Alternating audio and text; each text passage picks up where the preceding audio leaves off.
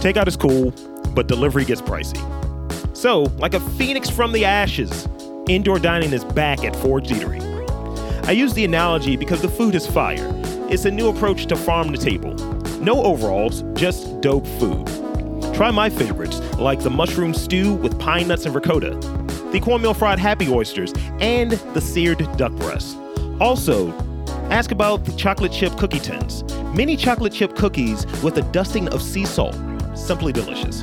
Head on over to forgedeatery.com to check out the current menu options and make a reservation today. Forged is located at 3520 Chestnut Avenue in Hampden. Welcome to Getting to the Truth in This Art. I am your host, Rob Lee. And my next guest is an acclaimed musician, educator, and and podcaster. I'm, I'm learning as podcaster. Uh, residing in Baltimore, we have Wendel Patrick. Welcome to the podcast. Thank you so much. It's a pleasure to be here.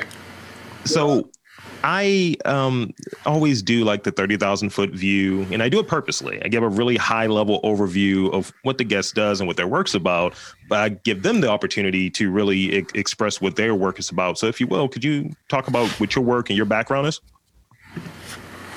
Sure. Well, uh, I do a number of different things for quote unquote work. Um, doesn't always feel like work, but sometimes it does. But I am a musician and uh, a professor of music as well. Um, music producer, pianist, uh, do stuff with turntables, beatboxing, vocals. Basically, I'm a, I'm a, a sound uh, connoisseur and advocate. I, I was say. waiting for something like that to be said. I was waiting for it. like, come on, do it. yeah. Uh, I love sound, but uh, I'm also a photographer. I, I love uh, photography, images. Um, so yeah, I'm a, a, a man of many. Um, many what's the word i don't want to say talents interest uh, something other than interest too hmm. uh, pursuits ah okay yeah yeah it's good. Man, good. many pursuits yeah, like uh, you know, one of the things I try to do is I try to do some research, and I was like, all right, this is going to be extensive, and so some of my questions are going to reflect that, obviously, and definitely. I, I, was stalking your your Instagram for a little bit. I was like, this is a very busy dude. I was like, you're doing everything, and I'm just sitting there. I was like, all right, I'm not in my head a lot. I was like, all right, so this is at least step one. So, yeah. with your varied interests and your varied pursuits, let's call it that. Use your term. Uh, speak on like how the is, is, is how the creative process kind of differs uh, or how it's maybe similar because you're you're working with music and sound is important to you, and the visuals that you're working with are also important. In what ways are there like overlap between how you pre- how you prep and how you get into that space to create, and obviously what are the differences there? Well, so I would say that generally speaking, I'm a I'm a fairly curious person in in the sense that. Um, I think a lot of my artistic development has happened because I, will run into something that I want to try and see if I can do it or see if I can get it to work or see how it's going to sound. Um, photography and videography for me came. Uh, well, initially, I, I, I should say I, I, started taking photographs the first time I, I went on a tour, musical tour to Europe. And I'd always been interested in photography, but could never justify the expense of a nice camera until I went on tour. And I thought, okay, well, let me buy the the least. So I did my research. I got, I got a camera that had the um, least amount of like bells and whistles, but mm-hmm. also took good pictures. And um, that was really where I sort of got into photography. But even even then, you know, even just like saying it now, it was clearly linked to what I was doing musically in the sense that I was performing musically. Yeah. And um, but you know, I became a little bit obsessed with it and learned more and more, and, and started to figure out how I could use it to support what I'm doing musically. Um, and uh, then you know moved into to, to video, Yeah. And uh, so you said you were stalking my Instagram. So uh, basically, everything that you see and hear is you know made by me. So I shoot all of the, the video content, edit all the video content, and um, it's it's a lot of fun. So th- there's definitely overlap. Yeah. And uh, I approach it in a similar fashion in the sense that I'm like, hmm, I wonder if there's this thing that I can do or you know get this to look a certain way. So it's really all about that is that I find like when I when I talk to um, people who kind of have that that visionary view. It's like, hey, I may be a person that I'm in this particular discipline. Like I've talked to people who are, let's say, musicians who are rappers and so on, and they're like, no, I need to definitely be involved with the visuals, if not do the visuals, or I need to be in, responsible for what this layout is going to be, and just these different things to have what feels like is congruent with that person's vision, as opposed to someone else came in and kind of helped and sprinkled, or maybe even did it. Is so is that something that you find that it's is it does it feel more satisfying to be involved in various facets of that that presentation, whether it be musically and visually, or is it like because you said it's you said it's kind of fun, you said it's interesting, but is is it just a pursuit? Like how how do you view that? Well, it's more you know, for one, you don't have to wait on anybody because you're doing all of it yourself. You know. Sure. Um, so if I get an idea at 9:30 p.m. and start working on it at 10 p.m., you know, I can work all night in my own studio, recording something, making something. I don't have to call anyone. I don't have to wait on anyone. You know, it's either going to look the way I want it to look, or it's not going to work because yeah. I, I'm, you know, just not able to do it just yet. But uh, really, I think a lot of it initially stemmed from just not wanting to have to wait on other people. I mean, you know, years ago on my for my first album, I wanted record scratches on this one track, and so I got in touch with a friend of mine in, in New York who's a, a DJ and asked if he would put some cuts on it. Yeah. You know, I didn't have turntables. I wasn't scratching at the time. And he said he'd love to, but you know, I, I just had to wait because he was busy. And uh, so you know what? Let me just let me get a little let me get some turntables and yeah. learn this.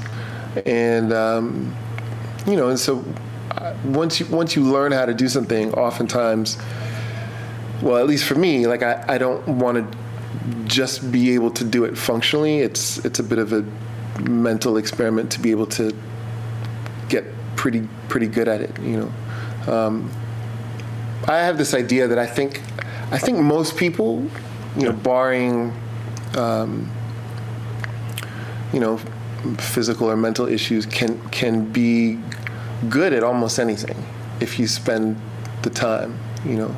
Yeah. Um, you know, being great or exceptional that that is a little different. Although I think often it's it's the same process, but you just have to do it for longer and be um, a little bit more d- discerning and disciplined. But to become, I mean, you have to be disciplined to become good at something. But I do think if you spend time and you you pay attention to what you're doing wrong and sort of constantly try to either fix it or improve on it, you will get good at just about anything. You know, that's been my experience for most of the things that I've tried and put time and effort into.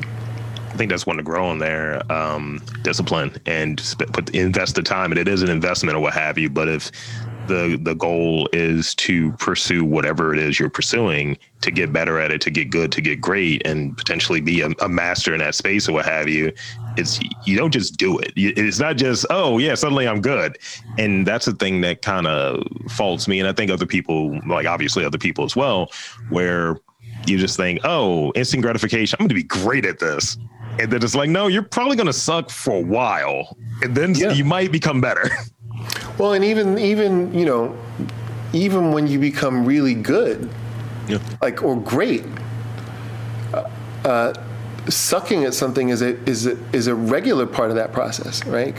And but you just get so used to it, you don't think of it that way. So basically, if I'm learning how to play a new piece on the piano, yeah. it doesn't matter if I'm a great pianist.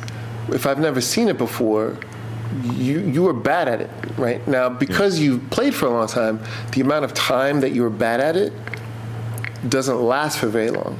Yeah. Because you're not actually bad. You just you just can't play it yet, right? And so you have to go through the steps to be able to, you know, get the muscle memory in, the, the chordal melodic memory to be able to play it well. But that's just a part of the process. So you don't ever think about it as like, oh, I'm not good at this. Yeah. Um, and you know, thankfully for me, I started playing at, at a very young age. I was um, three years old when I first started playing, and um, wow. so you know, so, so so you get frustrated a lot as yeah. as a kid, but you you learn that that's a part of the process and you work through it, and so um, you know that just yeah, that's just a, a, a, a, part of it all. But yes, being being bad and at something constantly is is a was what a lot of people don't realize is a part of being you know being really good at, at, at things. Um, and the other thing is, you know, I never I never set out to become a, a producer um, or a photographer or yeah. a professor. Honestly, um, I started producing.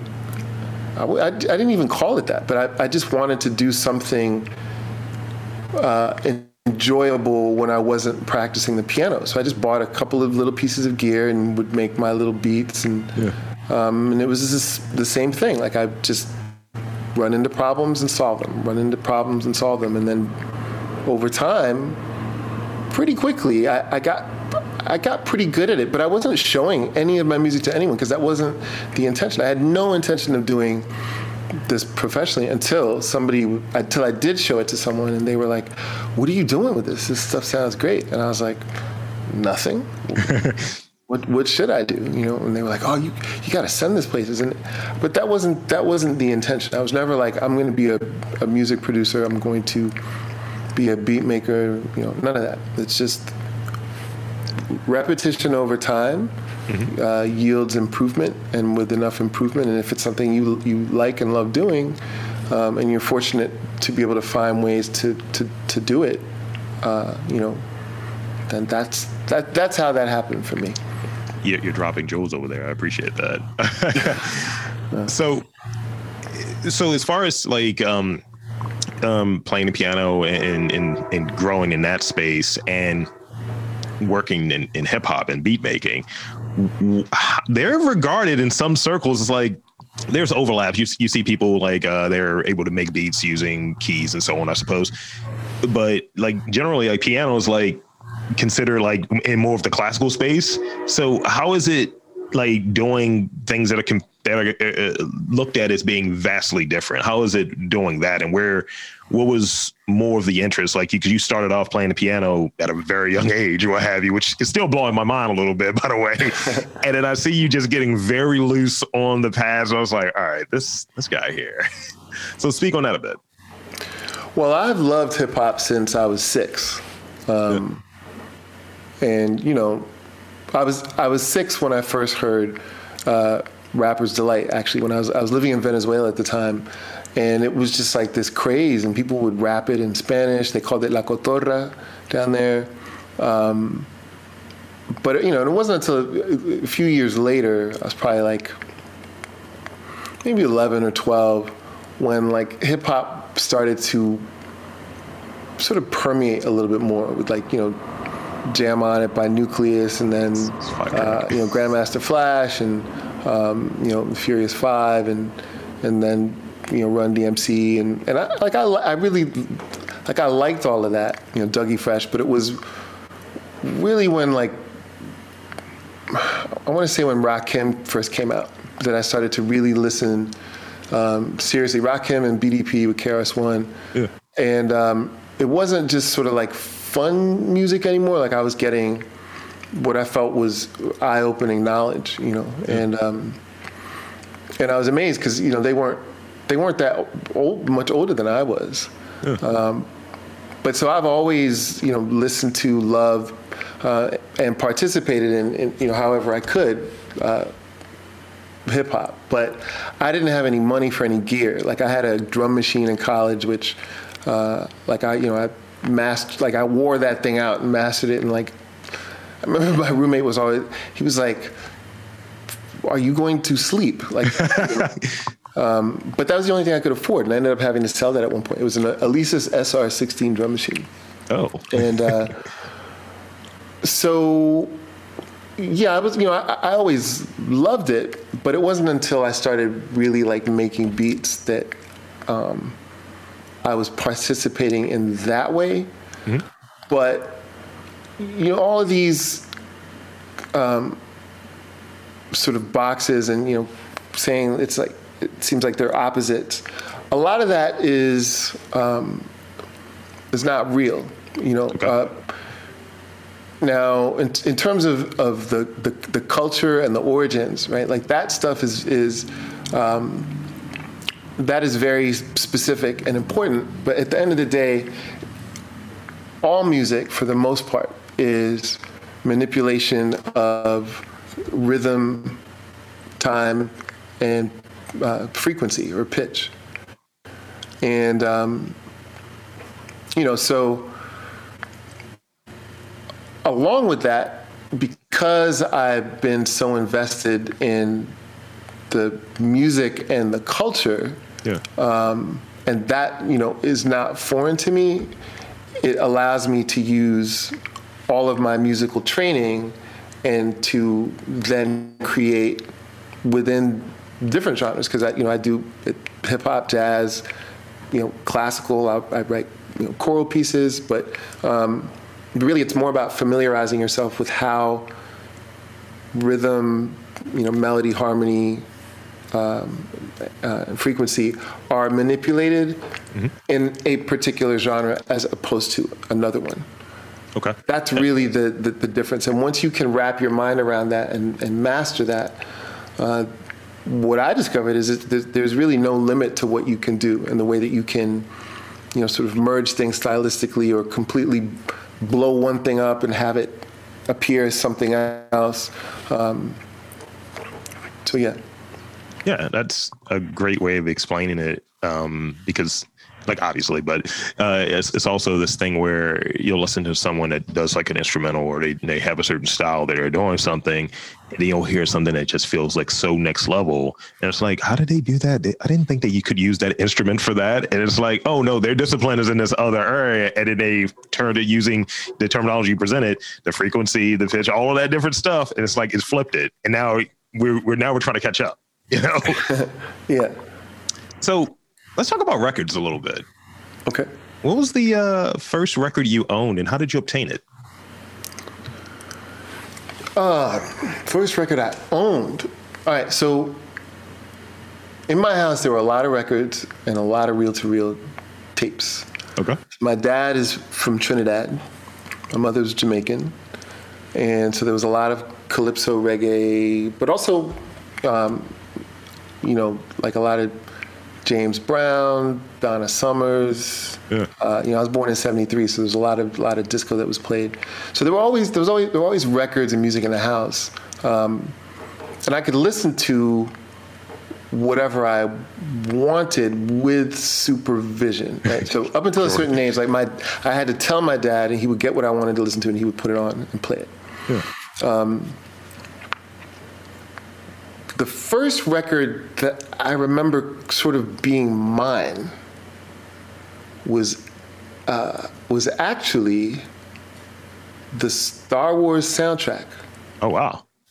which was like a three disc or four disc set. But but my, but I didn't buy it. My dad bought it for me. But I remember I would sit sit in the study and play the Star Wars soundtrack. um, now I play other things too, but that was the first thing that was that was mine. You know. Yeah. Now the first record that I bought with my own money, a 45, Uh-huh. and I want to say it was Mr. Roboto. You're, you're you're taking some swings here. huh? This is interesting. I want to say it was Mr. Roboto. yeah. Some Styx, right? That was definitely something that I that I, I got early on with my, my own money. I was like nine or ten. I don't know why why was that, but it was probably the Domo Arigato Mr. Roboto part. Like I, I remember thinking that was kind of cool. But shortly after that, I also remember buying um, Art of Noise. okay. Uh, Beatbox was on the A side. Yeah. and um, what's that slow song? Sound of lovemaking. Yep, uh, it's not Sound of Love. Uh, uh, moments of love. Moments, right? Yeah, yeah, Yeah. I was on the B side, and I remember I never used to listen to that. I didn't like it at all Yeah. for like the first month. And I was started to listen. I was like, this is pretty. The dun, Yeah. dun, dun, right? Um, yeah. So I remember buying that, and uh, Jam on It was one of one of the first records that I bought. Also, Yeah. by Newcleus. Um, yeah. So so I'll I'll I'll do this thing where I go, I, I get trapped in decades on occasion, and I would just do like a search because like uh, I was born in '85, so but my partner was born in '73, so we have like those conversations. Like, "You never heard this?" Was like, I, I don't tell you. And so I get introduced to a lot of different music, and I already have like a pretty broad palette, but she would throw on stuff that she would listen to. She's like, "Yeah, you know, when the Depeche Mode album came out, I was like, I was not born, or or something like that." But then I'll just dig it. I'm like, "Yo, I, I see this. I, I see this being captured by maybe a different artist in a different way, or they're aiming to capture that." So Yeah. I always try to reach out to people when they have music as part of that background. It's like, what was that first record? What did you get initially, just to get a temperature on where they're at and what they were getting? Yeah. I mean, But, I but there was a lot of music that was being played, you know, before I bought anything. But I think that was probably where my my tastes and my parents' tastes yeah. probably started to deviate a little bit. Because my, my dad would never have bought a Styx record, you know, or or a Newcleus record. You know, Right. he wasn't really interested in that in that stuff. So if I wanted to hear that, I had to go get it or listen to the radio. You know. We we had the dynamic where my dad would only listen to like super old rock and like jazz, and my mom would listen to like um, what's popping right now, like a little bit of a resurgence, Baltimore club music. So I was like in between the two, and you know I was one of those one of those kids that when my dad would put on um what is it like Morgan State Radio and they have like jazz and all of that stuff playing. I'm like, can we get back to the rap, please? Thanks. and now, being in my 30s, I, I only own like four records, but three of them are like jazz records or what have you. And I know it's super disappointing to hear like you own three records, like three vinyls. Everything is Spotify. But I have like two Charles Mingus records. That that's that's my guy. I'm trying to model my life around his in some ways. And uh, I have the soundtrack from Rocky Four. So Why four? that's my favorite movie of that series. Came out the same year I was born, and he he proved to us that you can punch your way against the Russians and be you can beat communism just by punching. We've learned that. Mm-hmm. Yeah. yeah, Yeah. There's no easy Well, way I will out, no say. I, I have I have uh, a few soundtracks. I mean, you know, I just told you about the Star Wars one, which, Yeah. which I got when I was I must have been five, sure. five or so. Um, but I th- I have purchased soundtracks before on the strength of a movie, Yeah. and like I've I've liked the soundtrack or loved the soundtrack, but I probably would never have bought the soundtrack if I hadn't seen the movie. Like like for example, the soundtrack to Oh Brother Where Art Thou. Yeah. that's a phenomenal soundtrack. Love most of the music, but it, but it's because of the experience with the movie, you know. Yeah. Or Billy Elliot is another one. See, we what is it like? We I do a, a review podcast or what have you, and a movie review podcast, and we recently recorded uh, New Jack City. And it was a lot of songs in that soundtrack I didn't know. And I remember it was one of those rare instances. Yeah, I remember I saw that in theaters. And, you know, being like six, and it was probably wild inappropriate for me to watch this in theaters. But I was like, what is this guy song that I've never heard of? And I was like, they performed this in the movie. I watched this movie. And Yeah. now it's just in my loop now on uh, Spotify. It's like, yeah, New Jack is, huh, huh. yeah, go ahead, go ahead, go ahead, Aaron Hall, do your thing. Um, but the the other thing that kind of has that vibe for me, going to, I, I like I see it, like I see the scene more than like oh if i just heard just kind of what you were getting at. If i just heard this would i've really sought out anymore would i look for the entire soundtrack? But then i go back to like what scene was this? Oh i remember that scene. It was fire. Right. and Yep. it would be the the the the um the theme for robocop. Like it's just it's just horns in it the entire time. I was like, all right, this is cool. And it reminds me of watching that movie over and over again. It's one of my my favorite movies. Grew up watching it. and that's the thing that pops out. So if I'm like, all right, I need to think. Let me just put something on with no lyrics, and that's usually in my list of thinking music. Mm, hmm mm-hmm. I can see that. So, and I realize I've spelled podcaster wrong, which is hilarious. Uh, so you kind of touched on it earlier with your um, when you were in college with your your roommate or what have you. And I had to ask the same question: When, when do you sleep? Musician, professor, uh, photographer, podcaster. When do you sleep? I'm just looking at these hours. I'm like, my man is still going at it. Yeah. Um, well, how do you manage your time? Is probably the better question. No, the first question is a good question. okay. Um, I don't really sleep that much, to be honest. I mean, I I, am trying to be better about it just because it does affect your health. Um, I mean, I get a fair amount of sleep, I'd say, and I'm trying to be better about like. I mean, my studio is in my home, so it's very easy for me to just work all night. And then sometimes I have to because I have a deadline, um, you know, and I've had to teach all day. Yeah. Um, also, I am a professor, which means that I do get summers off from teaching. Uh, and I also get, you know, a, a winter break. So my schedule shifts, I guess, after that five month period. But it's it is tricky. You know, the, uh, a couple years ago I was in Chicago half the week, and then in Baltimore half the week. So yeah. like three and splitting three and four days, and I was teaching uh, at Peabody and Johns Hopkins, and then I'd have to fly out and you know land in Chicago and take the train or and like hustle to class to teach there. And, yeah. Uh, that was really exhausting. That's actually when when I started drinking coffee. Never drank coffee until I was in my mid 40s, basically. Yeah. And um, but you know, I, it, it it helps to be doing something that I love doing. Mm-hmm. Um, it makes it easier to keep uh, long hours, and also there's um, it's interesting what it does to your uh, adrenaline. You know, like when you get get really into something and you just, you know, like sometimes I'll be exhausted, but I don't feel tired, and I'll finish something and I'll like it so much, I'll just listen to it on loop for an hour after I'm done instead of getting into bed. You know. Yeah. But sometimes I'll get into bed and just take an easy day and sleep until like I'll get in the bed at you know 6 a.m. when I'm done. I just sleep until noon and go for a walk, or sleep until 10 go for a walk and yeah. take a nap a little later. You know, it, it depends. Do I look sleepy? No, you don't.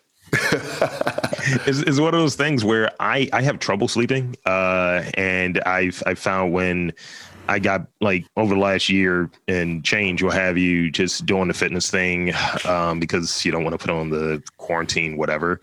And uh, especially with having that rigidity there and just having that structure, it's like, all right, I'm almost pre programmed to get like six, seven hours sleep but I'm getting up at like five or four thirty sometimes to get uh, get my stuff in, and to yeah. do the day of working as a data analyst, and then maybe doing three or four podcasts afterwards or what have you. And I definitely echo that sentiment where it's just like I'm not tired. This is this is great, and or even having to do the research for a podcast. Sometimes that can be a little, a little bit much. It's like, like when it's a little too much, I'm like, wow, I love this movie. I don't feel like watching it right now because I'm reviewing it and come up with the oral history um, for that other podcast that I do.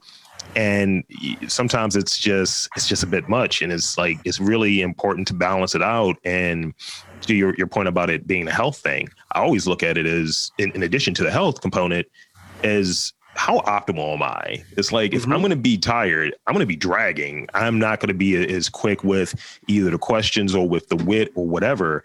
Mm-hmm. And I'm it's going to be a disservice to the guests too. I feel like, yo, I'm exhausted. I wasn't listening. Yeah. Sorry. So if my goal is to be on and to provide, you know, good content and, you know, be a professional as it were, then getting rest is, is a thing. Get that nap in, get that 15 minutes or get a disco napping or whatever and make it happen.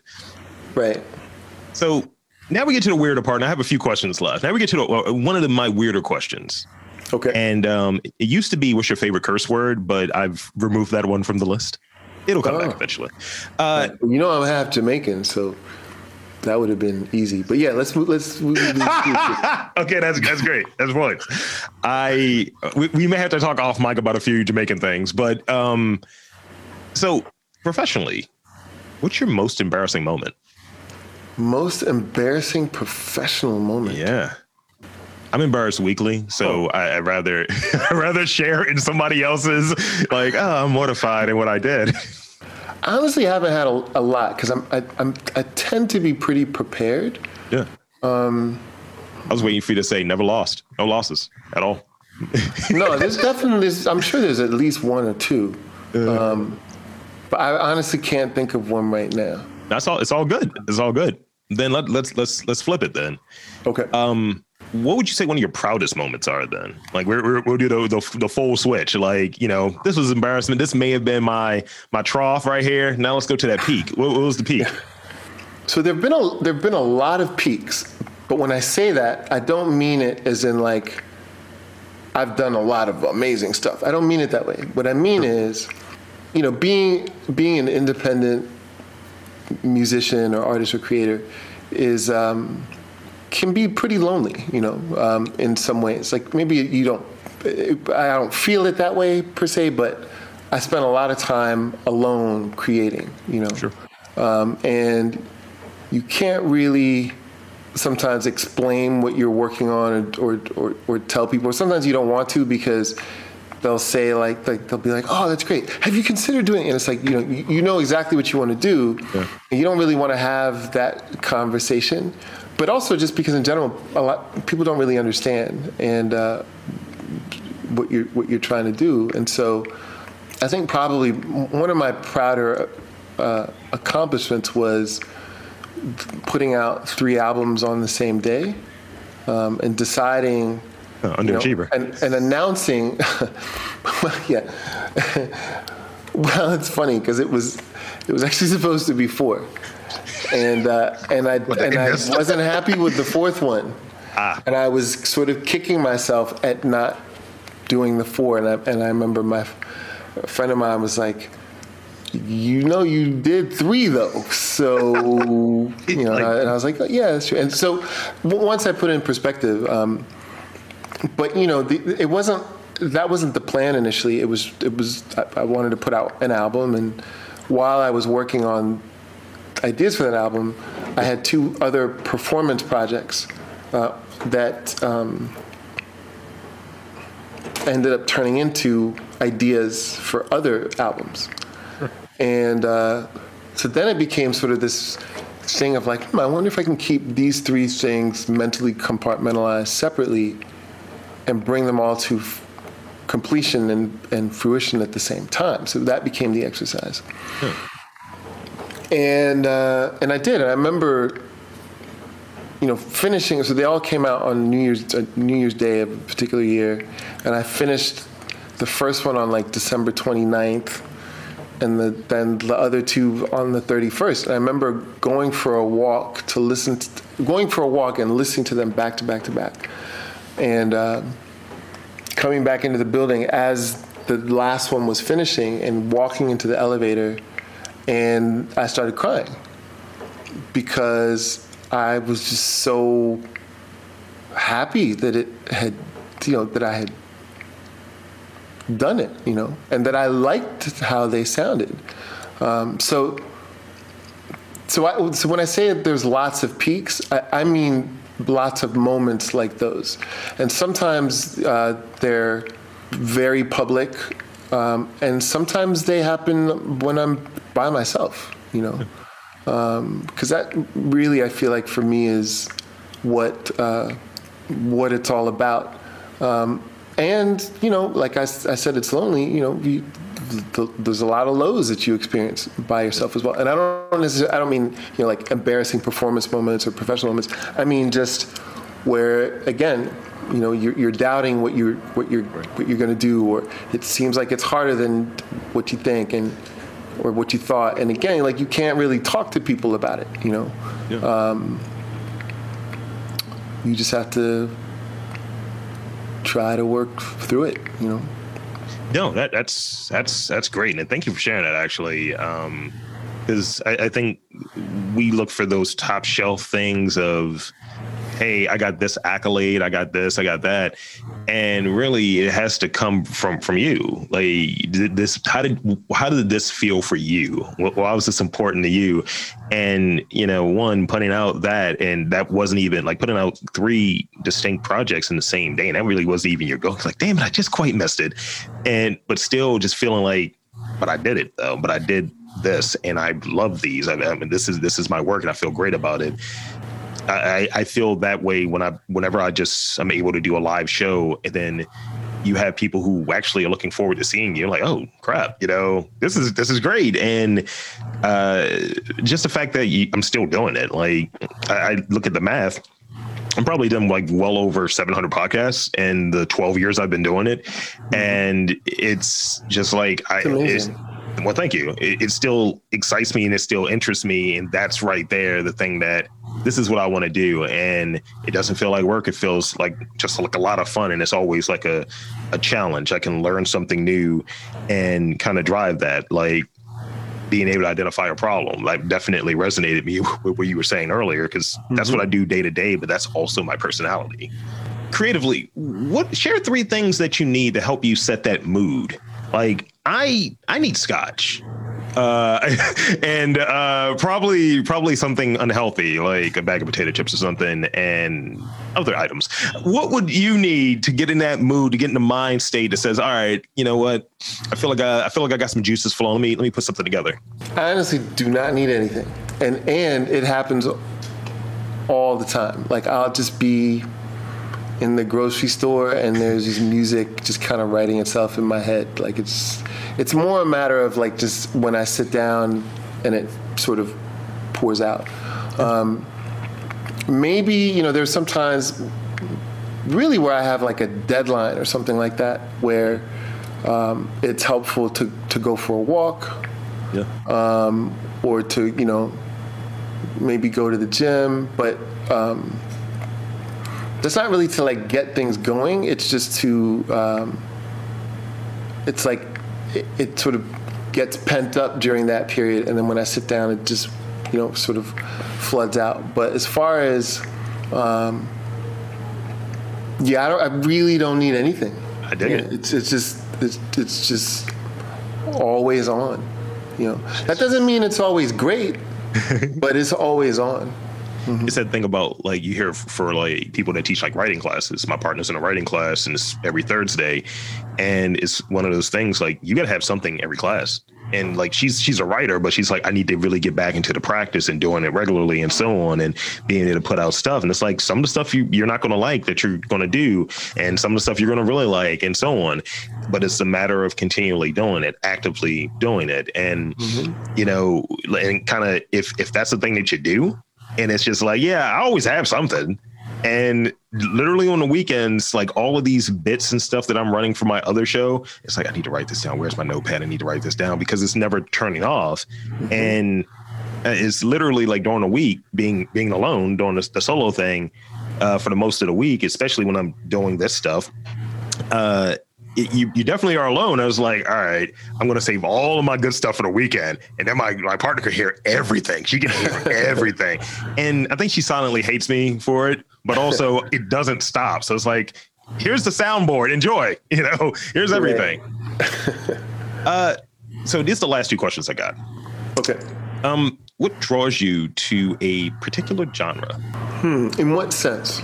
Like, let's say, is it is it the sound? Is it the the mood? Is it the part of the year? What have you? I know from from a listening standpoint whenever it's the fall i'm listening to the saddest darkest most desperate depressing music possible. And i was like oh give me all of it. This is great. Uh, so when you from a from a production standpoint is there a time like all right the sun's out guys let's make this kind of kind of more of a, a, Caribbean instrumental here, or more something that's more up tempo and upbeat? What draws you to a particular genre in that sense? Yeah, well, it depends. If I'm writing a, and recording a score for a film or radio or yeah, a podcast, um, then it's the content that I'm scoring. You know, sure. what, that is what dictates. If it's something that I'm making, just you know, for me, yeah. it's really just depends on what kind of mood I'm in. Um, you know, I, I like switching things up. And, you know, to be honest, most of what I make probably, or a lot of what I make, I should say, wouldn't really fit necessarily into one genre. Um, I just make what I like. And, uh, you know, when, when I started putting music out initially back in 2007 and people started writing about it and writing about me, they would say, you know, he's an instrumental hip hop producer. And I was like, okay, that's cool. Um, but I hadn't really given myself any sort of uh, label or, you know, um, or box. Uh, and so sometimes I'll just make some stuff that I just think sounds great or sounds good, but it'll be really quirky and maybe it'll straddle genres in some way, but um, but then other times I'll make something that is very specifically, you know, a, a particular style. Yeah. Uh, but it, it it varies. But I definitely like to switch up. I dig that. I dig that. I, I think that's what draws me to people who it's it's the way I'm going to describe it. And it's probably not right, but multi-instrumentalist that's the way I kind of like look at it. It's like, oh, you're here and here, but also here, but you got a little bit of this there too, and that's what what pulls me in because it, it has a unique quality to it, and and that's what I've heard with some of the stuff I've listened to from you because, like I said, Instagram stalking, and uh, mm-hmm. you know, it's it's one of the things that just pulls me in, and I realize like there's like a list of multi instrumentalists, multi instrumentalists that I like, Tori Iwaf, uh, um, what's the dude's name? Uh, the dude from Tame Impala, what have you? It's just like, oh yeah, I like what you're doing here, and it you can hear pop up in like hip hop samples, and it's like, oh, this is considered psychedelic, or this is like indie. Exactly. It's like yeah, or this is just purely just electronic music, and that's a whole umbrella term in itself. Mm-hmm. And it, it's just like I can just have this on a playlist and just let it go. Mm-hmm. Uh, so this is the last one I have. Okay. Um, this used to be the crab cake question, and that was a whole. It was a, it, like people like I don't eat crab. I was like, yeah, you do. I saw you eating crab because uh, they don't want to be you know political because you know crabs are political. Uh, what does it mean for you to be an artist with ties to Baltimore? Well, uh, I should. I can definitely say first of all that I love it here, and my Baltimore experience is. I don't know that it's it's unique, but I didn't really move here. Like I didn't come here with any in, in, intention. Uh, I had finished music school in, in Chicago, was going to be living in Chicago, and my mother had moved to Baltimore two years prior, and I came to visit her because I hadn't been home in a while. Yeah. And you know, I I just finished what I knew would be the end of my schooling, so I just wanted to come home for a little bit. And while I was here, my living arrangements fell through because one of the people I was supposed to live with um, got a job somewhere else. So I was like, well, I'll just stay in Baltimore for a little while. And, um, you know, meaning I, I, didn't think I'd be here longer than three weeks to a month. and um, that was 24 years ago. Wow. Um, and, you know, I, I started working and had some concerts, some recitals, and um, just life just sort of took over. Um, and I remember when I put my first album out. So, I, and at that point, I'd been here ten years, but I was very uh, sort of isolated. I wasn't really a, a, part of the music community here. Like I was mostly at home practicing, just feverishly. And um, I'd say until about 2004 or five was when I first started to kind of come out a little bit um, as Wendel Patrick. Yeah. And um, I remember when my first album came out. It's at some point after the first album came out in 2007. Maybe it was City Papers. Some somewhere in Baltimore, they wrote something about me, and they said Baltimore's own Wendel Patrick. And I remember being like, "Wow, that's so cool! Like that's amazing!" You know. And and I what I've noticed over the years, which is one of the things that I love about the city, is that if you do good work here, or what people see as good work, they will claim you. Mm-hmm. Um, which is not necessarily what other cities will, will do, but they will they will proudly claim you. And I felt very supported in the arts community, uh, not just the music community, and um, the you know the the hip hop scene. I think is very cohesive. There's you know different groups and different factions, but they, you know, they mingle, intertwine, uh, yeah. collaborate. And you know we bring a lot of them together with Baltimore Boom Bap Society, which is um, a, another thing I love to do with uh, DJ Double Eight. But um, I decided in 2012 that was a, that was the first time I really thought maybe I might move. Like maybe I'll go to California or New York. But I made a, a concerted decision, a conscious decision that I was going to stay here. Uh, that's actually when I moved into this place, the studio, um, with you know my it's my home with a recording studio in it, yeah. and uh, you know so over the years, I've, I've just become more and more entrenched, and you know now teaching at Peabody and um, being the new host of Artworks on Maryland Public Television. I, I'm I definitely plan on staying here, and uh, I love it here. Yeah. And um, yeah, I plan on being here for a long, long time. That's great to hear. Um, that's the end of my questions. So I like to give every guest an opportunity to shamelessly plug with your website, your social media, all of that stuff. Yeah, well, my Instagram is where probably the most stuff is popping uh, that I put up. In my Instagram uh, IG handle is Wendel Patrick Official Music. The website where you can get music uh, or you know download albums if you want, but also just check out other stuff is wendelpatrick.com. Wendel with one L if you have a, an Apple device, it will try to autocorrect to Don't two L's. Do not let it. It's one L. well, this has been great. I'm sorry. Did you have anything else? I'm sorry. Uh, you can yeah, you can just check out. Um, you look up Wendel Patrick on Spotify or any any streaming service and listen to some good music. Absolutely. And check out the Out of the Blocks uh, podcast as well. You can hear my music on there and some really amazing stories about Baltimore City and beyond. That's fantastic. Um, thank you. Thank you so much. Um, so thank you. Yeah, totally. Um, so for Wendel Patrick, I am Rob Lee saying there's art in and around Baltimore. Just got to look for it.